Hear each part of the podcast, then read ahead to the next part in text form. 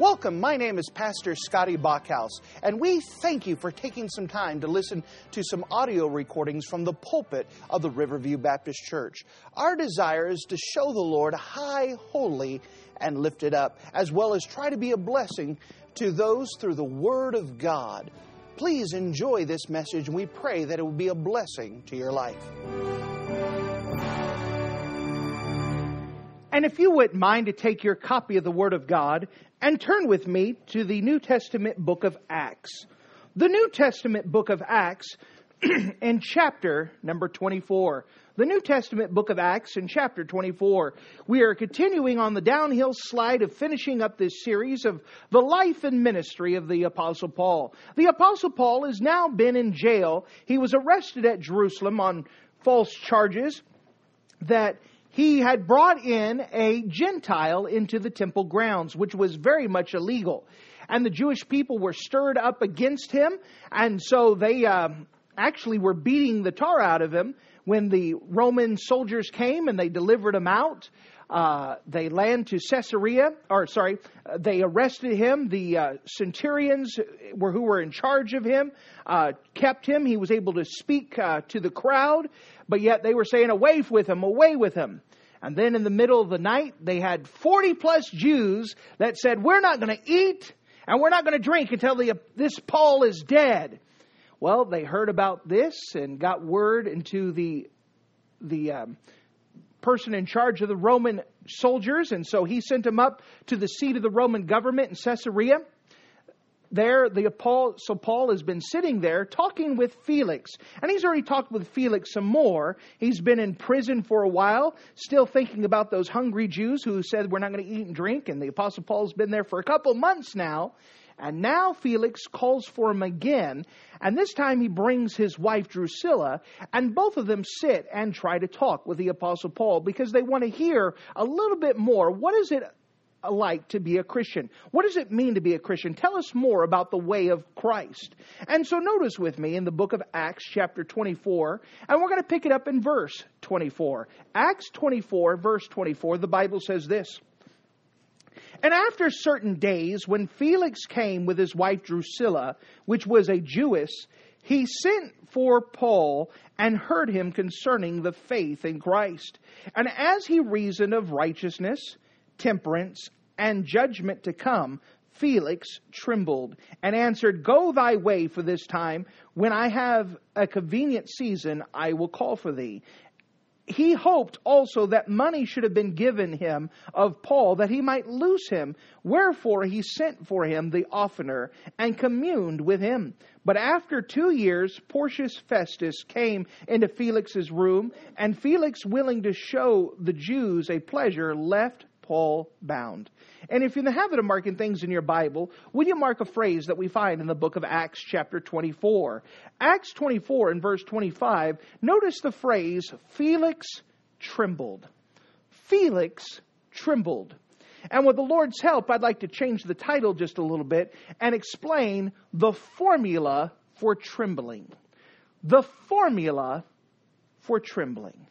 If you don't mind, let's go to the Lord together. Let's pray. Dear Heavenly Father, thank you so much again for the great privilege it is to be in your house this morning, to open up the Word of God and to, to learn of you. And as we open up today, I'm just asking that you, your Holy Spirit, would be involved in everything that is being done. That you, the Holy Spirit, would point out to people's hearts, their current heart condition, that they would have a realistic outlook on where they are in standing with you. Lord, I'm asking that you would help us who are believers to be able to understand how you work and that we could depend upon your Holy Spirit power. Lord, I'm asking that you would settle us down, help us to, to be dependent upon you. Lord, in myself right now, I recognize I need you. I don't want to do this myself. I don't want to preach this message in my own intellect, my own power, my own wisdom, my own might.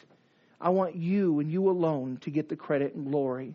That you, your Holy Spirit, have free reign. That you just use me as an instrument. And that you be God. And in Jesus' name we pray. Amen. Once again, Mister Felix, the Roman governor of this area, has helped the Apostle Paul. He's talked with him once. And now he's gathered him and his wife, and they want to learn more about the faith in Christ. Now, Felix, if you remember, we've given a little bit of biography about him, that he started off as a slave within the Roman Empire and worked his way up from a slave to a Roman governor. Well, that takes a lot of ambition. That takes a lot of doing to go from a slave to a Roman governor. His wife, Drusilla, was the great-granddaughter of Herod the Great, and this young lady is now working on her third marriage. And so you could tell the household and the bringing that she had was not necessarily a godly one. Drusilla, who is a Jewess, does not like Christianity. She very much sees Christianity as an enemy, and she has her husband's ear. But yet both of them sit down and says, we want to hear your take on Christianity. We want to hear about this way of Christ. We want to hear what you have planned. Notice with me in verse twenty-four. And after certain days, when Felix came with his wife Drusilla, which was a Jewess, he sent for Paul and heard him concerning the faith in Christ. What a better opening Uh, for the Apostle Paul th- than to be offered, hey, we're just going to be quiet. You tell us what it's like to be a Christian. You tell us what it's like to know Jesus Christ as your personal Savior. Paul, you explain to us what your faith is all about. You can almost see the Apostle Paul, if you could just put an image, kind of crack his knuckles and say, all right, about time. Clear off a space. This is what he looks for. He's a preacher. You know, a preacher worth his salt's ready to preach at a drop of a hat, and they'll drop their own hat if they have to. He's been invited to go ahead and preach, invited to go ahead and tell about Jesus Christ. And so he does. And when he does, at the end of the message, Felix is trembling. He's shaking, visibly so. So what is it that the Apostle Paul spoke to him? What is it that the Holy Spirit is using as the Holy, as Paul is preaching, that causes Felix to tremble, that causes him to shake, that causes him to be under such conviction? Well, if you don't mind, I'd like to show you from this passage here the formula for trembling. The first step, the first ingredient in this formula would be this. Notice with me in verse number twenty-five. And he, that's Paul, reasoned. So Paul is reasoning. By the way, that's the idea that he's taking his time. He's explaining. He's building up a logical argument. By the way, aren't you glad that the gospel is logical? Amen. It's not something that's out there. It's not something you believe on blind faith. It is a reasonable hope. It is something we can clearly explain to some other person. And so that's what he's doing, is he's taking his time and he is reasonably explaining the gospel. The first ingredient of it, as he reasoned of righteousness, of righteousness. So the first thing he did is he reasoned of righteousness. He reasoned for righteousness. Now, what does this mean? Well, when we talk about righteousness, we're talking about our standing before God. We understand that God is a perfect God. That's something we believe about him. In fact, the Bible describes God as this, that he is holy, holy, holy. The word holy carries the idea of perfect. So you could explain it this way, that God is a perfect, perfect, perfect God. He's just not a perfect God. He is a perfect, perfect, perfect God. He is a perfect God. With the idea of perfect here, he is complete, he is whole, he is everything, he is holy. God is a holy God. But the problem is, dear friend, is that we are not perfect people. The Bible talks about that for all have sinned and come short of the glory of God. The Bible goes on to explain, for there are none righteous, no, not one. You know, sometimes people use the, the phrase when you talk about Christianity. They say, well, no one's perfect, and they use it as an excuse. But do you know that's not an excuse? It is a declarative statement. You are not right. You are not perfect. Just to prove it, God gives us the Ten Commandments. The Ten Commandments were never designed for us to live by, because God knows that we could not live by them. In fact, right next to the Ten Commandments, you should have in big boxcar letters, I need Jesus. Because each one of those Ten Commandments show us where we fail. Do you remember the first commandment? Thou shalt have no other gods before me. You understand that the very first commandment is the one that we break the most? You see who's in charge of your life. God or someone else. God or something else. God should always be in the first place. But if you and I were to be honest, there's none of us that have always kept God in His rightful place. Not a single one of us. God has not had His rightful place. The Bible explains that, that you know what?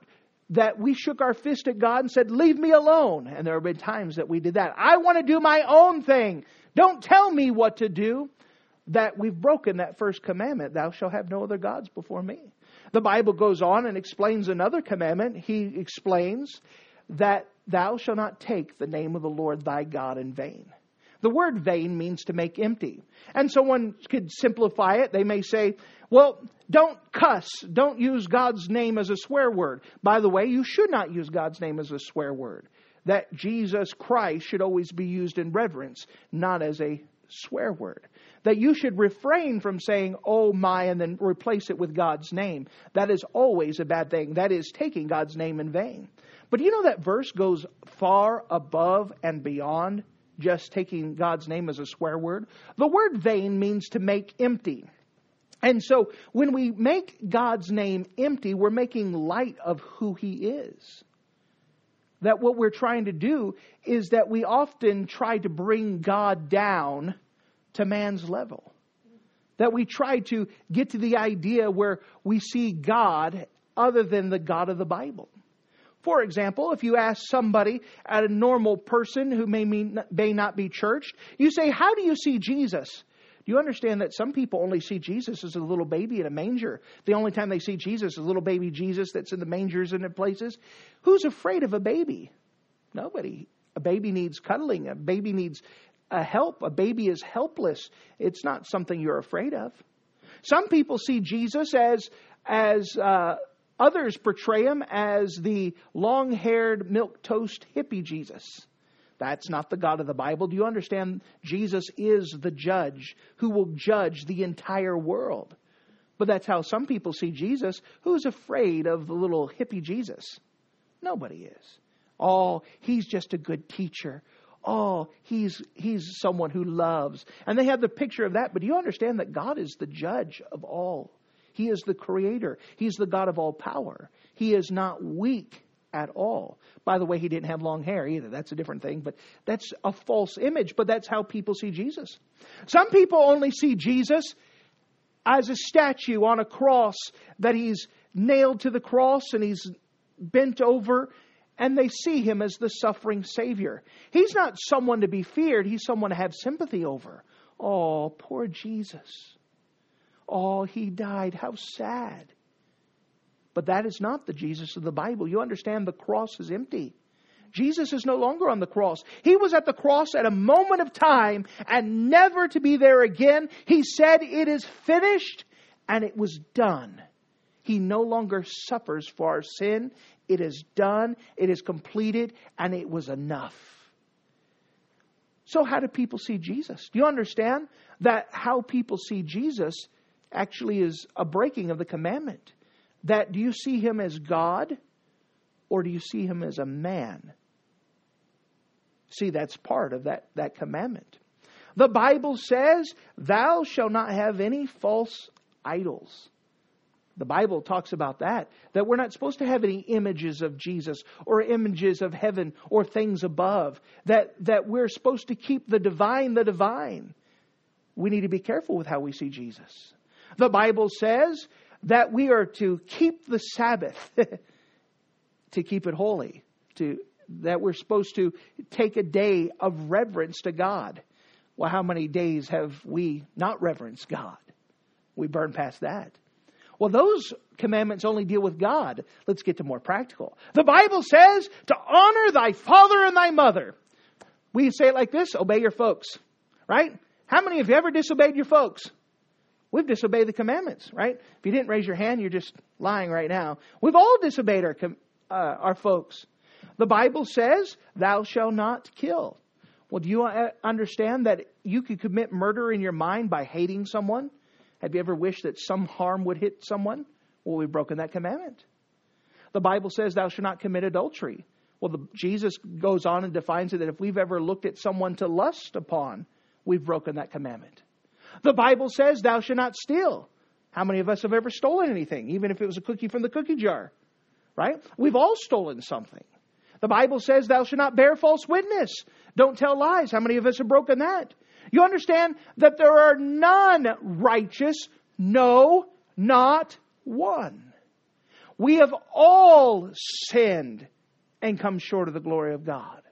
So you understand when we say that we're not perfect, what we're doing is we're condemning ourselves and saying we are not right. That God is a perfect God. And in order to be next to a perfect God, we have to be perfect ourselves. But instead, we have all sinned and come short of the glory of God. That none of us are righteous. We are not perfect. We are not right. We have sinned against God. That's clear. So Paul, when he speaks to Felix, the first ingredient here is that he reasoned with him of righteousness. That he explained that God is a perfect God, but we are not perfect people. He had to explain that to Felix. Now again, as he's speaking to Felix, Felix is someone who started off as a slave and worked his way to be a Roman governor. Can you imagine that he probably did some not right things in order to become a Roman governor? You understand that he probably had to lie and cheat and steal to get to where he needed to be. He had to step on things. He had to break people. He had to do things that to get ahead. He was not a right person. So as he's explaining, he's talking to a sinner who knows he is a sinner. You can imagine his past as Paul is speaking to him. That things that have come up that, that the Holy Spirit who's working with Paul is pointing out and said, you're not right here. You're wrong here. This was a sin. This was messed up. Man, don't you hate it when the Holy Spirit starts poking you and says, you were wrong here. This is where you messed up. This is not what. So the Holy Spirit is starting to poke him and starting to say, you're not right. You're not right. You're not right. You're not right. So Paul reasoned with him on righteousness. Then he went on to the next thing. Not only did he reason with him with righteousness, he also reasoned with him on temperance. On temperance. So he reasoned with him with righteousness, and then he reasoned with him with temperance. What, what is temperance? Temperance is self-control. Temperance is self-control. Do you understand that no matter how hard you try before you came to know Jesus Christ as your Savior, you can't help but to sin? You just can't. Go ahead and I want you to use your divine imagination. And I want you to go through every day of your life rapidly. And I want you to find one single day where you lived perfectly. You know you can't do it.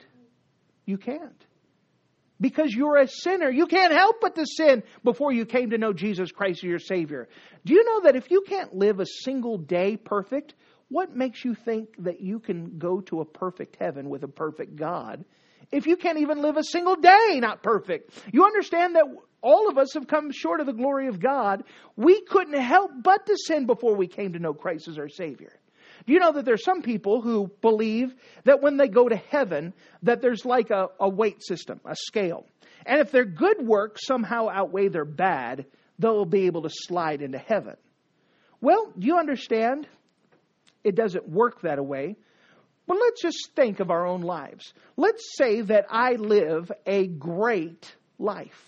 That all I do is sin three times a day. Now, as a preacher, I wish that's all I did. But I do more than that. And I'm a preacher. But let's say that I lived a great life and I only sinned three times a day. That I told a little white lie. I broke the speed limit. And I got mad at my wife. Now, man, if that's all I did in one day, that's living a great life. But let's just say that I lived a great life and I only sinned three times a day. Do you know at the end of one year I would have racked up one thousand sins? Do you know at the end of twenty years, that is twenty thousand sins?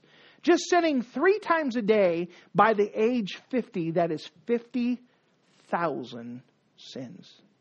You understand that if I stood before a perfect God who has no sins, who cannot stand the sight of sins, and I stood before him with fifty thousand sins to my account, that I wouldn't look that good anymore, would I? You understand that even if there was a weight system, and there's not, that as much as you could pile in so much good works, you know that if you do them without Jesus, and if you do them in your own power, that's actually bad works, and so they go off that scale and goes to the other side. Weights it down. Without Christ, I can do nothing. I can't do anything for Christ without Him. Without the Holy Spirit enabling, I can do nothing. It is God that does His own work. So even my own good works, they don't weigh out. But let's just say there is a weight system. Do you know that if my good works some, somehow outweigh my bad, it still doesn't stop the fact I still sin. I can't make myself perfect. There's nothing I can do of myself to stop sinning. You know, as a preacher, you know, one thing that I'm looking forward to when I get to heaven is that I'll no longer sin against God. Have you ever got to the place in your life where you just get tired of disappointing God over and over and over and over? You understand when we talk about temperance in this idea, you're a sinner. You're not a sinner because you sin. You sin because you are a sinner. You were born a sinner. I understand that there are some people who look at their brand new babies and they look at them, oh, how cute and innocent. But you understand that's a little sinner in your hands? And they're going to sin? For example, how many of you remember that when they were growing up, three years old? All right, three years old. I got to teach you things about life. So you sit here and we're going to teach you how to lie today, okay? This is how not to tell the truth. How many of you remember giving that classes to your kids? You know why you didn't have to take that, give them that class? Because they know how to lie in the first place. From the little crib. Uh, come on, you remember those days that, that, you, that you're sleeping, dead asleep, and from the other room, wah, wah, wah. And so you go rush in there, you think the kid's going to die. Maybe the diaper pin hit him. Maybe they're starving. And you go in there, and you turn on the light, and the baby's looking at you and goes, goo. You know that little liar? There was nothing wrong. He just wanted attention. Did you have to teach him that? No. They sin because they're sinners. And you are a sinner. And you're going to sin. And there's nothing you can do by yourself. Now, God's Holy Spirit can enable us, if you're a Christian, to stop sinning. But of yourself, there's nothing you can do. And so Paul is reasoning with Felix. He's talking to him, reasoning first of all of righteousness, that all have sinned and come short of the glory of God. He reasoned with him of temperance. Hey, you're a sinner. You cannot stop sinning by yourself. There's, you can't make it to heaven being a sinner. That's the whole problem we have, dear friend. We're sinners. We are sinners. That's some bad news, isn't it? But you know it gets worse. He explained, first of all, that Felix was a sinner. He explained, Felix, you can't stop being a sinner by yourself. You can't do anything to make yourself perfect. Which brings him to the third part. Notice what he said in verse number twenty-five. And he reasoned of righteousness, he reasoned of temperance, and he reasoned of judgment to come. Do you understand that one day we're going to stand before God and we're going to give an account to Him? Let me show you that if you go to Jesus Christ, if you die without accepting Jesus as your Savior, let me show you the judgment to come. Hold your finger here and turn with me to the last book of the Bible, the book of Revelation, chapter twenty. The book of Revelation and chapter twenty. And let me show you the judgment to come for all of those that do not accept Jesus Christ as their personal Savior. Let me show you the judgment to come for all of us who are sinners, what we deserve. You know, people have a hard time with this because they think that they're good people and they deserve good things. But you are not a good person. You're a sinner. Let me show you what sinners deserve. The book of Revelation, chapter twenty, and we're going to pick up the account in verse number ten. Revelation twenty and verse ten. And the devil that deceived them were cast into the lake of fire. So this is where Satan is going to be cast. He's going to be cast into the lake of fire and brimstone, where the beast and the false prophet are. And notice what's going to happen. He's going to be tormented day and night forever and ever.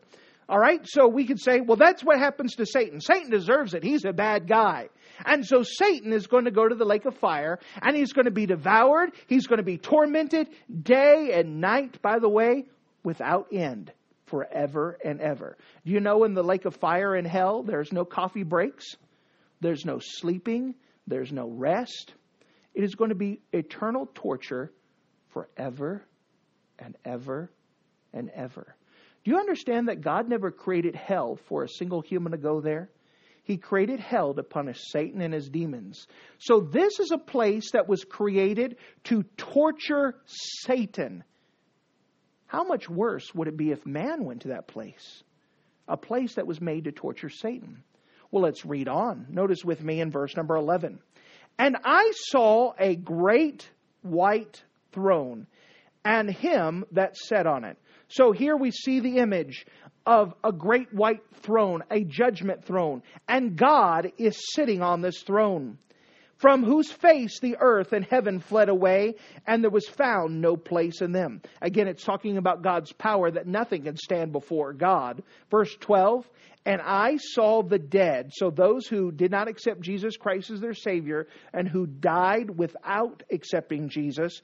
And then it says both small and great. So this isn't talking about little people and big people. It's talking about small sinners and great sinners. Do you know that that little old lady who lives on the side of the street, who never accepts Jesus Christ as her Savior, is going to face the same judgment seat that Adolf Hitler does? That the little cute little kid across the street, teenager, is going to be in the same judgment seat and face the same God as Joseph Stalin. That it doesn't matter if you're a little sinner or a great sinner, everyone who didn't accept Jesus as their Savior is going to stand before this white throne judgment and stand before God and give an account for their life. Notice as it goes on. In verse number eleven, and I saw a great white throne, and him that sat on it, whose face the earth and heaven fled away, and there was no, uh, no, uh, there was found no place for them. And I saw the dead, small and great, stand before God, and the books were open. And another book was opened, which is the book of life. And the dead were judged out of those things written in the books, according to their works. Do you understand that there is a record in heaven of every sin you've ever committed, if you've never accepted Jesus as your Savior? Could you imagine what that book would look like? Could you imagine a record of all the sins you've ever committed? Even the ones you forgot about, they're recorded. The time that you lied to your teacher to get out of trouble, that's recorded. The times that you manipulated your parents, and you went to one parent and they said no, so you went to the other parent and tried to get them to say yes. That's in there. That time that you had the bad thought at that person you've been having that crush on, and it went too far. That's in there.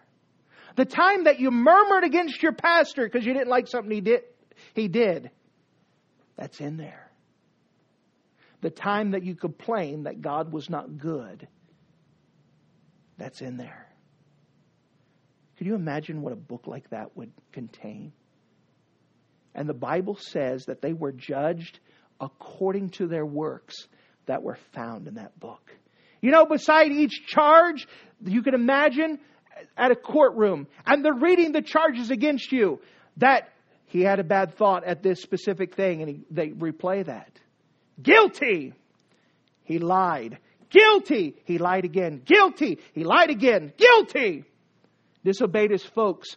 Guilty. snuck out of the house. Guilty! Guilty. Guilty.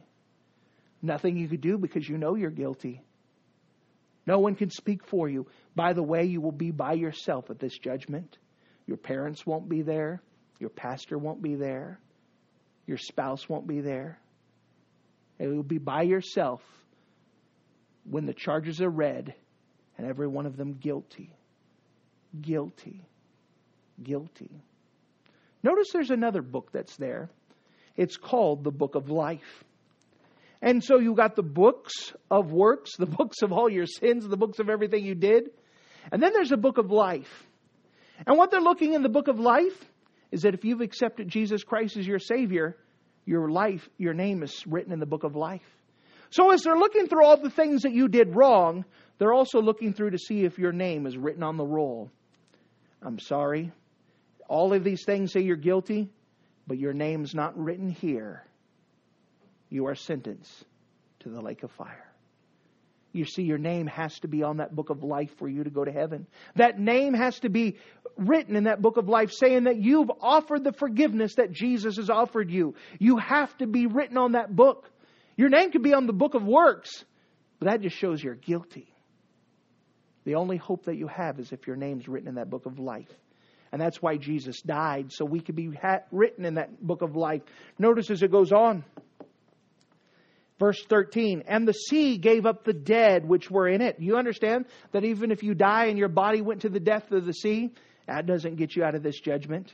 You could go to outer space and die and your body float away. It doesn't get you out of this judgment. And death and hell delivered up the dead which were in them, and they were judged every man according to his works. And death and hell were cast, where? Into the lake of fire. Do you understand that little lady down the street who looks so sweet and innocent, if she didn't accept Jesus Christ as her Savior, she's going to the same place Satan is. Dear friend, if you've never accepted Jesus Christ as your Savior, it doesn't matter how small of a sinner or how great of a sinner you are. You're going to the same lake of fire Satan will be judged at. And there you'll be tormented there day and night forever and ever and ever.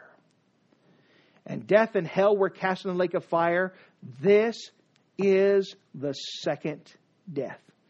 The Bible goes on to explain in Romans six twenty-three, for the wages of sin is death. Do you know just because you told one lie, you deserve this death? Because you disobeyed your folks once, you deserve this death. This is the second death. Verse fifteen, and whosoever was not ri- found written in the book of life was cast into the lake of fire. Where is your name written down? No wonder Felix trembled. That the Apostle Paul took some time. Uh, Felix said, tell me more about this Christian faith. Tell me about this way of Christ. Paul says, I'll be glad to. And he reasoned with him.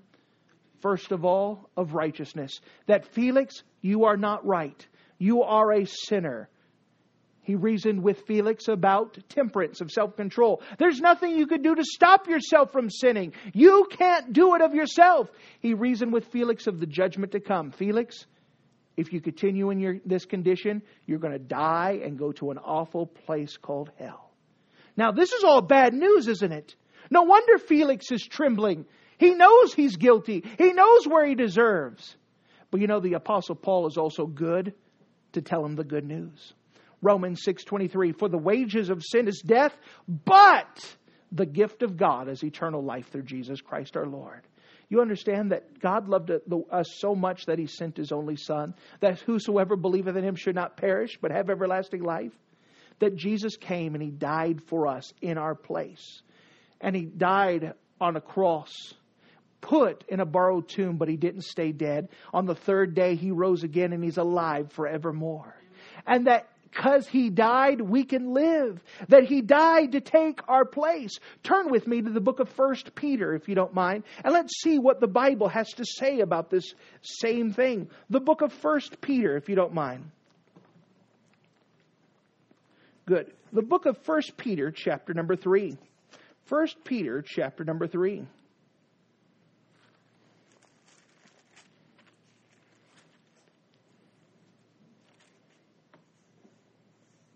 And notice with me in verse number eighteen. First Peter chapter three and verse eighteen. For Christ also hath once suffered for sins. Notice this phrase, the just for the unjust. That he might bring us to God, being put de- to death in the flesh, but quickened by the Spirit. Notice that phrase, the just for the unjust. We explain that God is the righteous God, and Jesus is God robed in flesh. God who is perfect. God who is holy, holy, holy. That God gave His life for the unjust. The just for the unjust. Romans chapter five verse eight. For God commendeth, or that word carries the idea of prove. That God commendeth or proved His love towards us. And while we were yet sinners, Christ died for us. You understand that you were no great catch when Jesus died for you? You were nothing to behold. You were a rotten, dirty, filthy sinner who deserved to go to hell. And He died for you anyways. Because He loved you. That's hard to explain. Would you die for a criminal? Think about this. Think about a criminal who raped and murdered and ravaged. And he's going to the electric chair. Does he deserve it? Absolutely. Does he know he deserves it? Yes, he does. And he's going to the electric chair, and right before he gets there, you say, wait a second, I'm going to give you my child, and I'm going to let my child die in the place of that sinner. Someone say, why? Because I love that guy. Well, don't you love your son? I do love my son. But I also love that rapist, that murderer. I want him to live. You understand how unreasonable that sounds? But that's how great the love of God is. We were guilty. We deserve the electric chair. We deserve worse. We deserve eternity in hell. And God says, no, I'm going to give you my son anyways to die in your place because I love you that much. You say, how do I know He loves me? He proved it by allowing Jesus to die on the cross. But the good news is because Jesus was righteous, because He never sinned. You understand little baby Jesus never talked back to His mama? He never stole a cookie from the cookie jar. He never skipped school. He always did what his stepfather told him to do. He always worked hard. He never cheated anyone in business. He did everything perfect. And when He died, He rose again the third day. To prove that He was righteous, to prove that He was God, and to prove that the payment was satisfied. Oh, the resurrection of Jesus Christ shows us that it works. And that all we have to do is that for whosoever shall call upon the name of the Lord shall be saved. You know, we have to tell people the bad news without the before we could give them the good news. And the Apostle Paul gave them the good news. But he had to point and say, Felix, you're a sinner. And there's nothing you could do about it. And if you continue in this on your own, you're going to hell. No wonder Felix trembled to have Paul. And again, there's he's not preaching to a big audience. He just has Felix and Drusilla. So they can't blame someone else. He's pointing his bony finger and said, it's you. You! Felix starts trembling. He's shaking. He knows he's guilty. But all he has to do is say, I'll accept that gift. I'll accept that gift. And that's what God wants you to do is accept the gift. So Felix, he's trembling. He's guilty. What happens to him? Turn back with me to the book of Acts chapter twenty-four. Acts chapter twenty-four. Notice the Apostle Paul sits with Felix and he begins to talk to him about his faith in Christ. Verse twenty-five, and as he reasoned of righteousness, as he reasoned of temperance, as he reasoned of judgment to come, Felix trembled. But here's his answer, go thy way for this time. When I have a convenient season, I will call for thee. What Felix says, it says, Felix said this, what you say, Paul, I believe. What you say, Paul, I believe is true. What you said, Paul, I believe is simple. What you said, Paul, I believe it's biblical. What you said, Paul, I'm going to do that someday.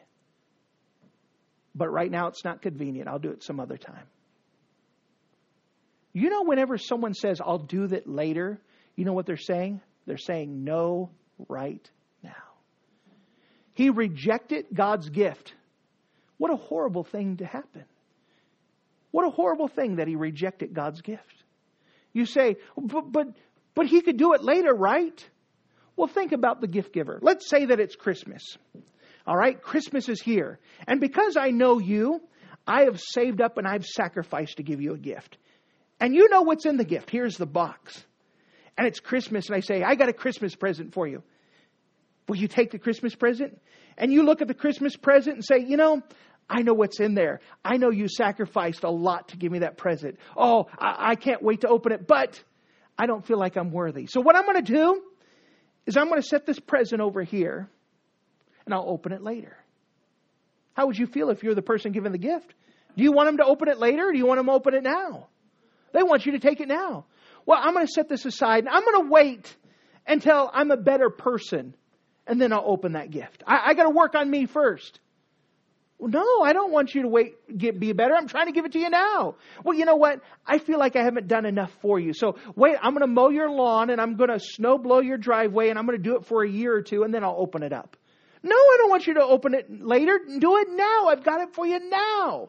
You understand that when Jesus Christ is offering the gift of himself, he doesn't want you to open it later. Now is the accepted time. Now is the time. And what you're doing is you're either saying, yes, I'm opening that gift now, or no, I'm not opening that gift now. When you say I'll do it later, you're saying no right now. And that's dangerous because you don't know if you're ever going to get another chance to open that gift. You don't know what would happen. You can leave this church right now and start driving back home and have some crazy driver hit you. And that's it. You don't know if you're going to have an aneurysm tonight and never wake back up. Now is the accepted time. Now is the time to accept Jesus Christ if you never have. But you know what Felix said? Not now. Later. I got to wait. I, I, I can't do it now. I'll do it some other time. And I'll call you back at some convenient time. I'll do it later. You know, God was gracious to Felix. Notice what the next verse says. And he hoped that some money should be given to him out of Paul. Now, isn't that horrible? He says, no, I'm going to keep Paul in prison. Now, Paul's in prison. He didn't do anything wrong. And Felix knows he didn't do anything wrong. But he wanted to grease the palms. He wanted Paul to get his buddies to say, all right, here's some money. And he wanted to let him go. But Paul wouldn't give a bribe. That's just not right. It wasn't legal. It wasn't what it was supposed to happen. But you know what Felix did? He said he hoped that money would be given to him of Paul, that he might lose him. Wherefore he sent for him, Paul, the oftener. That means he called for Paul again and again and again. But you know something it doesn't say? It doesn't say he ever trembled again. Do you know that the Holy Spirit works on people? And he may never work ever again. The Bible indicates that a person cannot be saved unless the Holy Spirit draw him. You know when he said no to the Holy Spirit? Paul could explain till he's blue in the faith, face, but if the Holy Spirit's not working anymore, he's not going to be drawn. He's not going to be saved. Felix missed his chance. And even though the gospel could have been presented to him again and again, because he missed that chance, he could never get saved. Because the Holy Spirit said, fine, be that way. You're done. You're done. Isn't that a horrible thing to think about? That a person who was presented with the gospel said no to that gift. And then God said, all right, if you want to be that way. God is a perfect gentleman. He'll never force himself on anyone. He said no. And he said, all right, I'll take you at your word. You don't want it? That's fine. What a horrible thing for Felix. History says he died an awful death. So what happens to Paul? Verse, the last verse, verse twenty-seven. But after two years... Paul is kept in prison for another two years. Two years. By the way, Felix is still alive, still saying no, still saying no. Two years he kept Paul in prison until Festus comes and Festus um, says, what's going on here? Felix kept him bound just to keep the Jewish people happy. And Paul never paid him the money. He would have let him go. He knows he's innocent. Now he's someone else's problem. And we'll cover that tonight.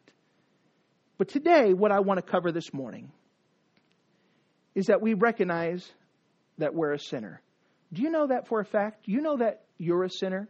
You know, I don't have to convince you. You know you're a sinner. You understand because of your sin, you deserve to go to an awful place called hell. And there's nothing you can do to make yourself stop sinning. The only hope that you have is Jesus Christ, that Jesus died for you. But just believing that you're a sinner and because you des- uh, sin, you deserve to go to hell, and that Jesus died for you is not enough. You must personally accept Jesus Christ to be your Savior. And that's what we want to invite you to do. If you've never had this settled, you may say, well, I said a prayer. I'm not asking if you said a prayer. You said, well, I've always been in church. I'm not asking if you've been in church. You say, well, I've tried to do my best. I'm not asking if you've done your best. I'm asking, have you come to the place where you personally ask Jesus to be your Savior? And you could pin it down. This is when I did it. This was the circumstances. This is when I had it pinned. By the way, if you don't have an experience like that, you're in dangerous ground. You need to know that there's a time in your life where you personally ask Jesus as your Savior.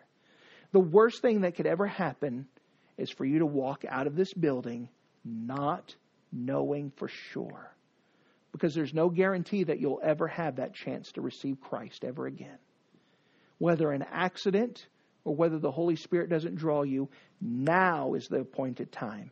Now is the acceptable time. Now is the time where the Holy Spirit's trying to do a work. Dear friend, let me ask you this question. Are you one hundred percent sure if you were to die today, are you one hundred percent sure that you would be going to heaven? If not, let me tell you, it'd be my greatest privilege to take the Bible and to show you from the Bible how you can know for sure. Now, let me talk to the saints. Do you understand that we have a reasonable hope? If you know Jesus Christ is your Savior, we need to learn and be proficient at reasonably explaining to someone else how they can know Jesus Christ as their personal Savior. Because we're living in a world that's lost and dying and going to hell. There are people around us, loved ones, friends, families, gas station attendant, grocery store clerk, the lawyer down the street. All of those people without Christ are going to hell. And God has left us here to tell them. And it is our responsibility to reason with them. We have a reasonable hope. We are to explain to them clearly and logically that they're sinners. And because of their sin, they deserve to go to an awful place called hell. But Jesus died for them, and they must personally ask Jesus to be their Savior. Maybe, dear friend, you are not proficient in that. You know what would be a good thing to do today is to go up to God and say, God, help me to become the soul winner. Help me to learn to explain to people. By the way, it'd be my great privilege to take the Bible and to show you how you could explain people. In fact, we're having something called the Evening School of the Bible. That's the first class of Following Christ and Fishing for Men, teaching people how they could explain to others how they can accept Jesus Christ as their Savior. But that's important. If you know the truth, you have the responsibility to tell the truth to someone else. Because this is a serious thing. This is something that affects all of eternity. This formula for trembling. That people can know for sure that they're going to heaven. But we have to tell them the bad news before we can tell them the good news. Thank you for listening to this audio message. This is Pastor Scotty Bockhaus. And I encourage you to take this information that you just received and make a specific decision to follow after the Lord. If you don't know Jesus Christ as your Savior, let me beg you to take the time to receive Jesus Christ for the forgiveness of your sins. If you are saved, I encourage you to make a decision in your life to help you get closer with the Lord. If there's anything specific we can do to be a blessing or to pray for you, we encourage you. Look us up on the internet at riverview b c dot com. Once again, that's riverview b c dot com. Or if you would prefer to call us, you could give us a call at area code nine two zero, five three zero, six three zero eight. Once again, that number is nine two zero, five three zero, six three zero eight. If there's anything we can do to be a blessing or an encouragement to you, please let us know. We would love to make ourselves available. Thank you.